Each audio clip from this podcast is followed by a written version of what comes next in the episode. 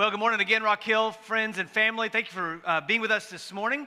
Uh, Matthew 19 is where we'll be. We're actually taking a turn in the Gospel of Matthew. Now, it's a very long turn, but it's a turn nonetheless. And I love walking through uh, verses of the Bible or book by book through a, a, a Bible because you're going to be confronted with things that you may not want to necessarily talk about as a church family, but you're going to talk about as a church family. And the last few weeks, uh, Jesus has been tough, but he's been really tender. He's been firm, uh, but he's also been really understanding and trying to help us realize the importance of these different uh, realities and topics. And last week was about uh, the rich young ruler uh, who was confronted with the fact that he could not do anything to earn heaven or earn salvation. And when Jesus told him, well, for him, what is his treasure was that his were his possessions, he walked away grieving. And Jesus is, is just a good reminder to us that we should be able to have hard conversations in the Bible. And, and listen, we're going to be walking through uh, the Gospel of Matthew for much of the year. In fact, Easter will not be a traditional Easter message. It's going to be in the Gospel of Matthew at a particular place that we find ourselves in the text. And so, yes, Easter is upon us. I mean, Wednesday is March. I mean, we're flying through 2023, and that could be good for some of you, and some of you don't like that. But here we are. But Jesus has a boldness about him. And with our last sermon in this little mini series, we're going to be in verse 23 of chapter 19. So if you're there, will you say word? Jesus said to his disciples, Truly I tell you, it will be hard for a rich person to enter the kingdom of heaven. Again, I tell you, it's easier for a camel to go through the eye of a needle than for a rich person to enter into the kingdom of God. When the disciples heard this, they were utterly astonished and asked, Then who can be saved? Jesus looked at them and said, With man, this is impossible, but with God, all things are possible. Then Peter responded to him and said, See, we've left everything and followed you. So what will there be for us? Jesus said to them, Truly I tell you, in the renewal of all things, when the Son of Man sits on his glorious throne, you who have followed me will also sit on the 12 thrones, judging the 12 tribes of Israel. And everyone who has left houses, or brothers, or sisters, or fathers, or, or father, or mother, or children, or fields because of my name will receive a hundred times more and will inherit eternal life. But many who are first will be last, and the last first. Now you need to know that Jesus, uh, Jesus today is not after your money. Like, I need you just to sigh a little bit of a relief. Jesus isn't after your money. Rock Hill's not after your money. Jesus is after your heart. We as a church at Rock, we are after your heart. Sometimes sermons will be preached and people will come up and say, Well, that, you really stepped on my toes. And I would say, Then my aim is off. My aim isn't for your toes, my aim is for your heart. And the reason for that, and the reason why Jesus talks about money in this moment is because money is often the bubble that we put over our hearts from Him having access. We, we, we think we control money. And so we want to have access to that. And what we'll do is we'll often treat it like uh, some of us do with a, a, split bank account. And I'm, I'm not giving a financial recommendation to you for your family or how you want to do your family finances. But some, you know, in some marriages, like we have our own bank accounts, and so I'll give a little bit here and you give a little bit here, and then we can do whatever we want to with the rest. And that's fine if that works for you. But when it comes to God, that's not how we should treat our money. Like we'll say, well, here's my side of the account, and then I'll give you what you're, you're owed, and then we'll just kind of do whatever we want. But in reality, all of, all of what we have is to be unto the Lord. And so we have a warning here from Jesus. We have a warning from Jesus, and it can be seen as a hard word. I mean, he says very clearly in verse 24, I'm sorry, 23, that's it's hard. So I'm not just making, it's a hard word. Yeah, it's hard for a rich person to enter in the kingdom of heaven. Now, mind you, he's just talked with the rich young ruler. The rich young ruler thought he could do something to, eat, to earn eternal life. He thought there was something on the list of things to do that he could do so that he could have life eternally. And Jesus looks at him and says, There's literally nothing you can do, but for you, your possessions are what your treasure is. And Jesus is always after the heart. And so he tells this rich young ruler, he says, You need to sell all that you have, and then you can come and follow me. And the young man walked away grieving because he had many possessions. His possessions possessed him. His possessions possessed him. And so Jesus says, whatever it is, and for you, it may not be possessions, it might be something else. He says, whatever that is, you've got to rid yourself of the love of that so that you can follow me. It, it's why it's often misquoted, but people will say, well, money is the root of all kinds of evil. No, no, that's not what the Bible says. The Bible says the love of money is the root of all kinds of evil. When you've given your heart and affection to your possessions or to money, it leads into all kinds of dangerous places. It's why over and over and over the Bible will warn us about the love of our stuff. And so we have this warning here from Jesus. He just makes it really clear. He says it's really hard for a rich person to enter into the kingdom of heaven. And the danger here is to think that I don't want any money. Because then only, if, you, if you're poor, then you're going to enter into the kingdom of heaven. If, if it's hard for the rich man, then it must be really easy for the poor person to get in heaven. No, no, he's, he's not talking about how much you have, he's talking about the focus of your attention and affection you have. Because your money is meaningful. Like, like all that you have, God has given to you, and it's for a purpose, but it's a terrible, money is a terrible meaning maker. Your money is meaningful, but it's a terrible meaning maker. If you're finding your basis of your identity and your security in what you have, Jesus is making it clear that it's going to be hard for you to enter into the kingdom of heaven. I think about Benjamin Franklin, and Benjamin Franklin is um, a man of many talents, but he said this about money. He said, Money never made a man happy, yet nor will it ever. There is nothing in its nature to produce happiness. The more man has, the more he wants. Instead of filling a vacuum, it makes one. I think it's ironic that he's on the $100 bill. And P. Diddy told us it's all about the Benjamins. First service had no idea what I was talking about. I mean, they said, huh? I said, maybe you'll know about it. It's all about, I think it works as providential. This is my opinion. I have no historical data on this, on why Benjamin's on the $100 bill. It's just to serve to you and to me as a reminder it's a vacuum. It won't make you happy, it won't satisfy your longings and yet we'll make our pursuit about all those things, thinking that on some level they'll bring a comfort to us, thinking that it will satisfy that hole that is in our soul for identity and meaning. A wonderful, your money is a, a very much meaningful, but it's a terrible meaning maker. We've all been there, haven't we? Where we've thought that that thing would actually satisfy us, but in the end, it just ends up in ruin. I mean, just think if you've ever worn or bought a brand new white shirt, and then you go to lunch that day and you're having spaghetti. And all of a sudden, you're wearing that which you've eaten as well. Maybe I'm the only one, I don't know. But you loved that shirt or you loved that item, and then all of a sudden it just ends up as a vacuum. You think this thing will satisfy, but it just never does. This is what Jesus is getting at when he's saying, hey, it's really hard. It's really hard for a rich person to enter in. Part of it is because the Jews believed that the rich were blessed by God.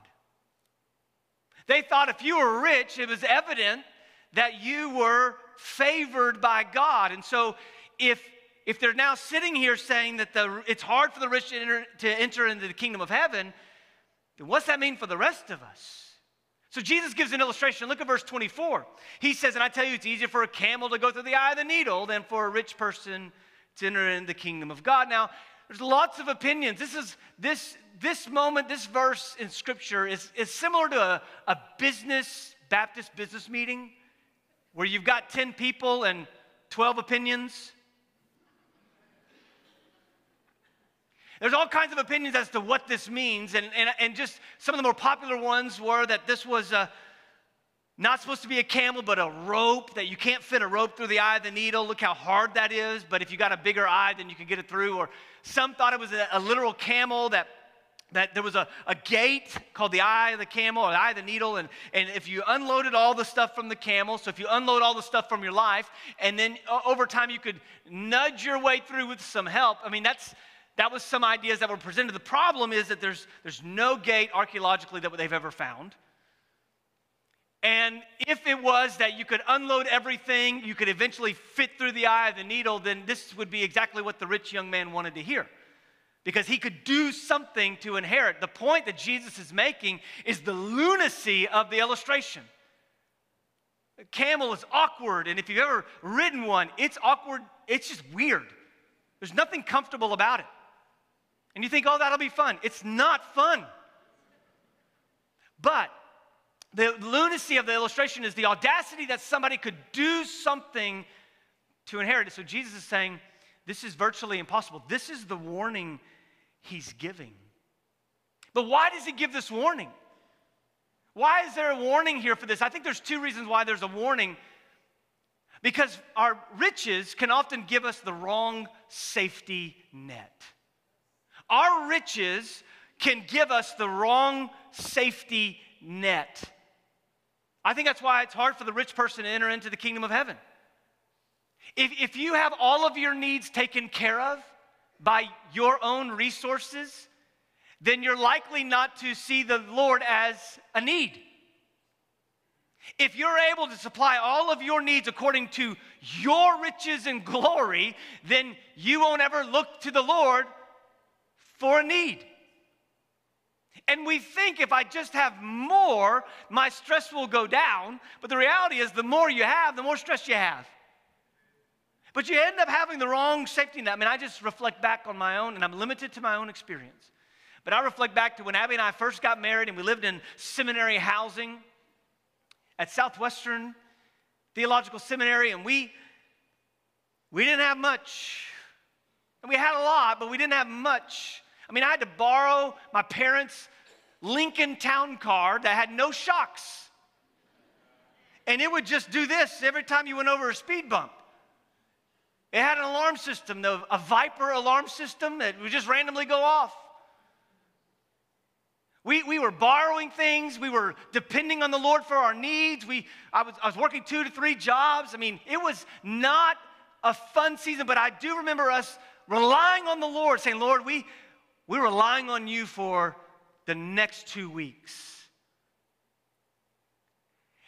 And now at this stage of life, there's less of that dependence on the Lord. And sometimes we develop this wrong safety net. And part of that wrong safety net is that we think we can control the future with our own finances. That's not to say that you shouldn't have a plan. You should have a plan. It's not to say that you shouldn't leave an inheritance. It's a blessing, but, but there's a part of me that wants to be like John Wesley who, who died with nothing because he just gave it all away. It's no longer a fight for the family because you just were generous with what you had. But it gives you the wrong safety net, is what finances do. But you need to realize that every possession you have is because of God's provision. See, what happens is, is that we have a, a wandering eyes as well. Not only do we have a, the wrong safety net, but our eyes begin to wander to our possessions, to our things. We begin to obsess over them or, or think too much of them, our, our stocks or our bank account or the 401b or whatever the, that, that is for you. It's just where you focus all of your attention on. This happens whenever we purchase a new vehicle. Uh, uh, and I'm talking about, I've only experienced a brand, like brand, brand new vehicle through other people, and I always love to celebrate that. It's awesome. It's not a bad thing. I'm not cracking on that today. I'm just, but there's a different mentality when you get a brand new car. Like, you, we can't eat in here anymore. Like with the previous car, yeah, we ate, we left fries underneath, and then six months later you find them and they look exactly the same. Y'all know what I'm talking about? Like, oh, I wonder if it tastes good. Don't do that. We'll wonder what that smell is in our current car, and then you find it's a, a cup of milk. And you think, I can't remember when we had a cup of milk, right? Who, who did this? It's always the youngest. But then you get a new car or a, a new to you car, and it's like, mm-hmm, mm-mm, mm-mm, mm-mm. You gotta you gotta get hosed down and dried off before you get into this thing. Right? Don't walk through wet grass and then get in my car. Right? There's a different mentality. But our wandering eyes, when we focus our life on our possessions, it becomes the thing, right? It can actually become a hurdle to your walk with the Lord. That's not to say you can't have new things or keep things. I'm not saying that. Don't, don't take that. I'm just saying our eyes, our eyes begin to wonder. It's like the notorious B.I.G. More money, more problems, right? See, y'all knew, few, less of you knew that one. I mean,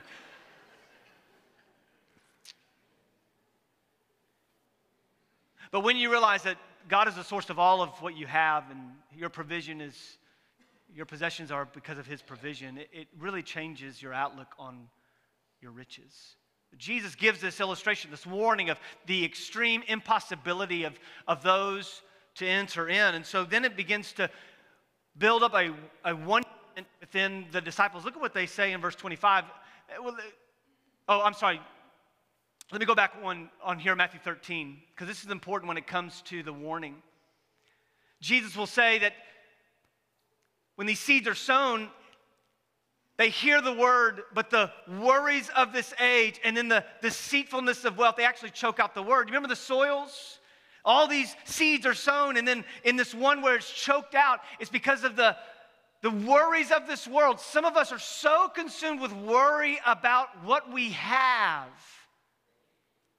And then the deceitfulness of wealth. We talked about this last week. The deceitfulness is, is simply that we think that those things will actually bring us security. You want influence, have wealth. If you want power, have wealth. If you want to have a say, have wealth. And we put our stock into those things. And what Jesus says in Matthew 13 is that it'll actually choke out the good seed that's been planted into you. And so this makes the disciples wonder. Look at what happens in verse 25. When the disciples heard this, they were utterly astonished. That's key for us. And asked, then who can be saved? Again, in the Jewish mindset, if you had wealth, it meant that you were close to God. It meant that you were favored by God. God's not against rich people. If He was, then Abraham and Isaac and Jacob and David and Solomon, Joseph, Arimathea, these individuals would be out of the kingdom. God's not against wealth.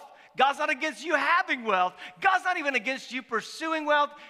However, if you're deceived by it, it will choke out that which has been planted into you. If you think your security and your hope comes in your wealth, you'll be like the disciples here who go, then who else? If the wealthy can't get it, then, then what, are we, what are our chances? And Jesus says in the next verse, in verse 26, he says, With man this is impossible, but with God all things are possible. Now, we have historically used this verse out of context. Like in junior high, you want to ask this girl out, and you go, Well, with with man, it's impossible. With God, all things are possible. Or we'll use it in a sporting context. We're going to win state. With man, it's impossible. With God, all things are possible. That's really not the context of what's being done here. The context is it's impossible for the rich person to enter into the kingdom of heaven, but it is, with God, it is possible. I've sat in many a home group where prayer concerns are expressed. Hey, pray for, pray for me, my, you know, my, my pride, or maybe pray for me, my, my lust, or, or pray for me, my just my stubbornness is just really eating our family alive. I've, I've seen those kinds of prayer requests come, but, but rarely have I seen the prayer requests come in of, Hey, pray for my heart to not fall in love with money. I don't want to be a camel. The disciples are utterly astonished. They're in wonderment, going, How is this even possible? See, with, with man, it's impossible for a prideful person to become humble, but with God, it is possible to become humble. With man, it's impossible to, to rid yourself of, the, the, of lust and, and the flesh, but, but with God, it is possible to deny yourself those fleeting pleasures. With man, it's impossible to, to go from being rich in, the, in, in, in things to becoming rich in the Lord. But with God, it is possible to become rich in the Lord. With man, it, it's impossible for us to see our churches just how many can we fit in our seating capacity. But with God, it is possible for us to not just think about our seating capacity, but to think about our sending capacity. Who can we send? Who can we go share the gospel with? Who can we reach out to? It is possible with God. Disciples are struck with wonderment, saying, This is what is going to happen. How can this work? How can this, how can this come about? And so Jesus gives an answer in verses 27 through 30 about the way, the way in which this can happen. Look at verse 27. Peter responded, I'm so thankful for Peter. See, we've left everything and followed you. So, so what will there be for us? Peter is essentially saying to Jesus, I'll try to translate it to our terms Jesus, we've been tithing. What's in it for us? I mean, we're totally not like that rich young ruler who walked away grieving because he had many possessions. If this is possible with you, then look, look, Lord, we've left everything. Like we're giving our all. What do we get out of it? Sometimes our question, isn't it? What's in this for us? What do we get out of this investment? What do we get out of our money? Where's our money going? How, how, what do we get, Lord? And so Jesus responds to him in verse 28. He, he tells them, the renewal of all things, when the Son of Man sits on his glorious throne, you who have followed me will also sit on the 12 thrones, judging the 12 tribes. He's talking to the apostles here specifically about what will happen at the end of all things. Verse 29 And everyone who has left houses, or brothers, or sisters, or uh, father, or mother, or children, or, or fields because of my name will receive a hundred times more and will inherit eternal life. Now, you might read this and go, So I'm going to have a hundred times more brothers and sisters? Please, I don't want any more. But the key here is not that. The key is what you've left because of his name. Like you can be completely generous, but it be done in the wrong spirit. You can give tons of money, but it be done selfishly. It be done so that you can be seen, so that your name can be on that building. And I'm not against those things necessarily. I am, though, against the spirit of those things if you think those things earn you credit with God. Instead, he's saying to us, hey, when you give up of these things because of the name of Christ, you'll have your reward. And it will far outweigh all of the rewards here on this earth. Our problem is our perspective. We treat rewards like that cup of yogurt that's sitting outside of the refrigerator at the grocery store. It won't last long. But heaven is like an endless bounty of rewards that He's going to give to us. It will not expire. There is no expiration date. There's no running out of it. The rewards in heaven far outweigh the rewards here on this earth. And God, by His grace, He says, whatever you've given up for my name, Oh, what would happen if a room like this was filled with spirit filled men and spirit filled women who said, I, Lord, I'm willing to give up whatever you ask of me for your name's sake, even if nobody sends me a card of thanks, no, even if nobody says thank you or recognizes my big gift. They, we just are going to give it to you, Lord, and let you sort it out to say it's for your name and not my name. It's for your glory, not my glory. It's for your renown, not my renown. Lord, it's just your yours, what would happen? What, what would happen in a church and in a community, spirit filled, that says, It's not mine, it's yours. Whatever I have is yours, Lord. I give it to you. He says, You'll have a hundred times more than you could ever possibly imagine. You'll inherit that. We've all seen families at the end of the, of the days of a loved one, maybe a grandfather a grandmother or mother or father, and one of the siblings walks up when they die and says, Well, what's, where's my inheritance? Where's it at? And it just makes you grieve because they see their loved one as only as a resource to leverage and themselves up higher than they once were. Jesus says, when you give up all these things for my sake, it will be returned to you way more than what we're able to have here and now. He says in verse 30, and the first will be last, and the last first.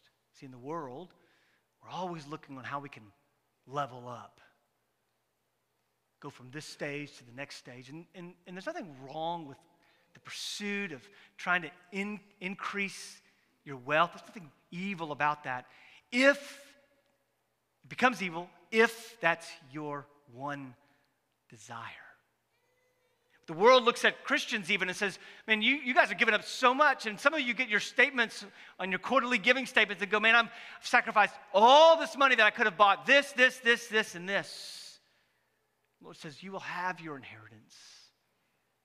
You will have it. But in this, the way that Jesus is leading us is to be generous. It's why maybe, maybe for today, you, you need to come to a place that you, you're declaring, all that I have is yours. Like you've never thought about looking at your checkbook or looking at your things and saying, All that I have is yours. I think about the mom with our students who said, My goal every Wednesday is just to fill up my vehicle. I can fit eight people, I'm trying to fill it up and bring those kids to church. Uh, it's this, all that I have is yours. It's amazing what happens when you give. I think about this last week. I know you may never see the West Campus. You may not even know that we have a campus, the original campus of which Rock Hill used to stand.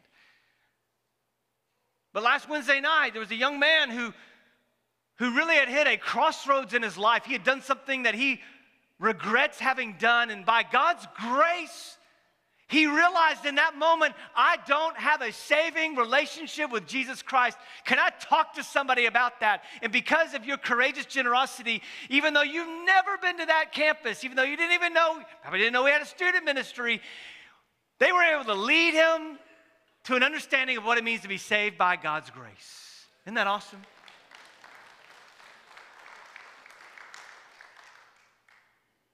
Because of your stewardship and your generosity, just this last Thursday, and we're, gonna, we're seeing them baptized this to, uh, at the 11 o'clock service.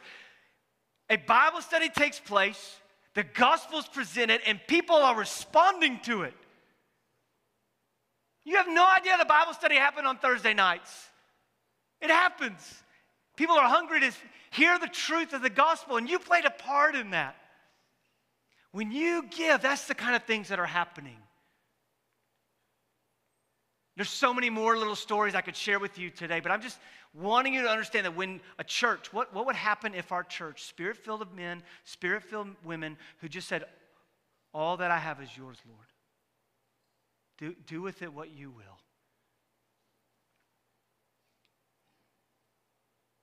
We'd never, as a church and a community, we may never know what that's like but I hope we would. Some of you hear this today and you go, man, I, I want to give big. I want to, so maybe you need to dream big, but you also need to start small. In our intentions, some of us are caught in a place where you've got student debt and you've got kids that need, somehow they grow out of their clothes. It's weird. That fit yesterday, and now it's, you're waiting for a flood. What happened? And you got all these things coming at you, all these extracurricular, and I get it. But I would just say to you, you need to dream big of how you want to give, but you also need to just start small. Just begin now. What can I cut out? What can I reduce? What can I stop doing so that I can give to the Lord? Because I know what happens in my heart for me, if I don't purpose this, the monies that God has given me before I ever receive them, I will just keep them.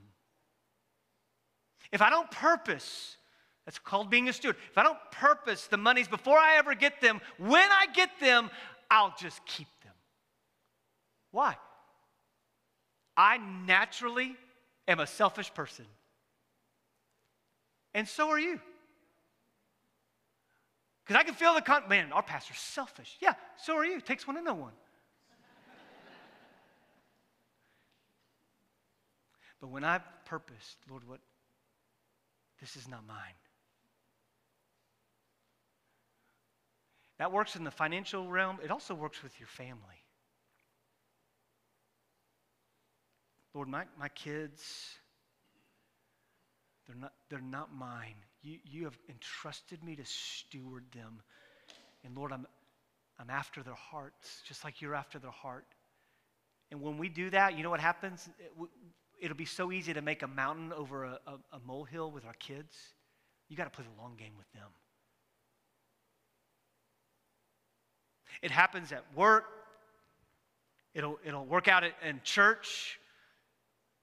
It works out with your heart. Lord, all of this is yours. So, in all of this, you've got to remember the grace of God and His mercy.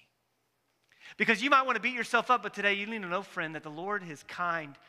He's been kind to us this whole journey through this portion of Matthew. Hard, difficult words, but yet Jesus is pursuing, even the disciples in this moment, pursuing their hearts. Remember His great mercy. Because you will make mistakes when it comes to finances and with your kids and at work. You're going to make mistakes. But in that, if you just say, Lord, I, help me to learn so that I can purpose what I have for your glory. And to be amazed at what God will do in the life of our church. But more importantly, in your life. Let's pray. Father, we love you. We thank you for the chance to open your word. Lord, we know that these are hard words, but Lord, we can trust you with them.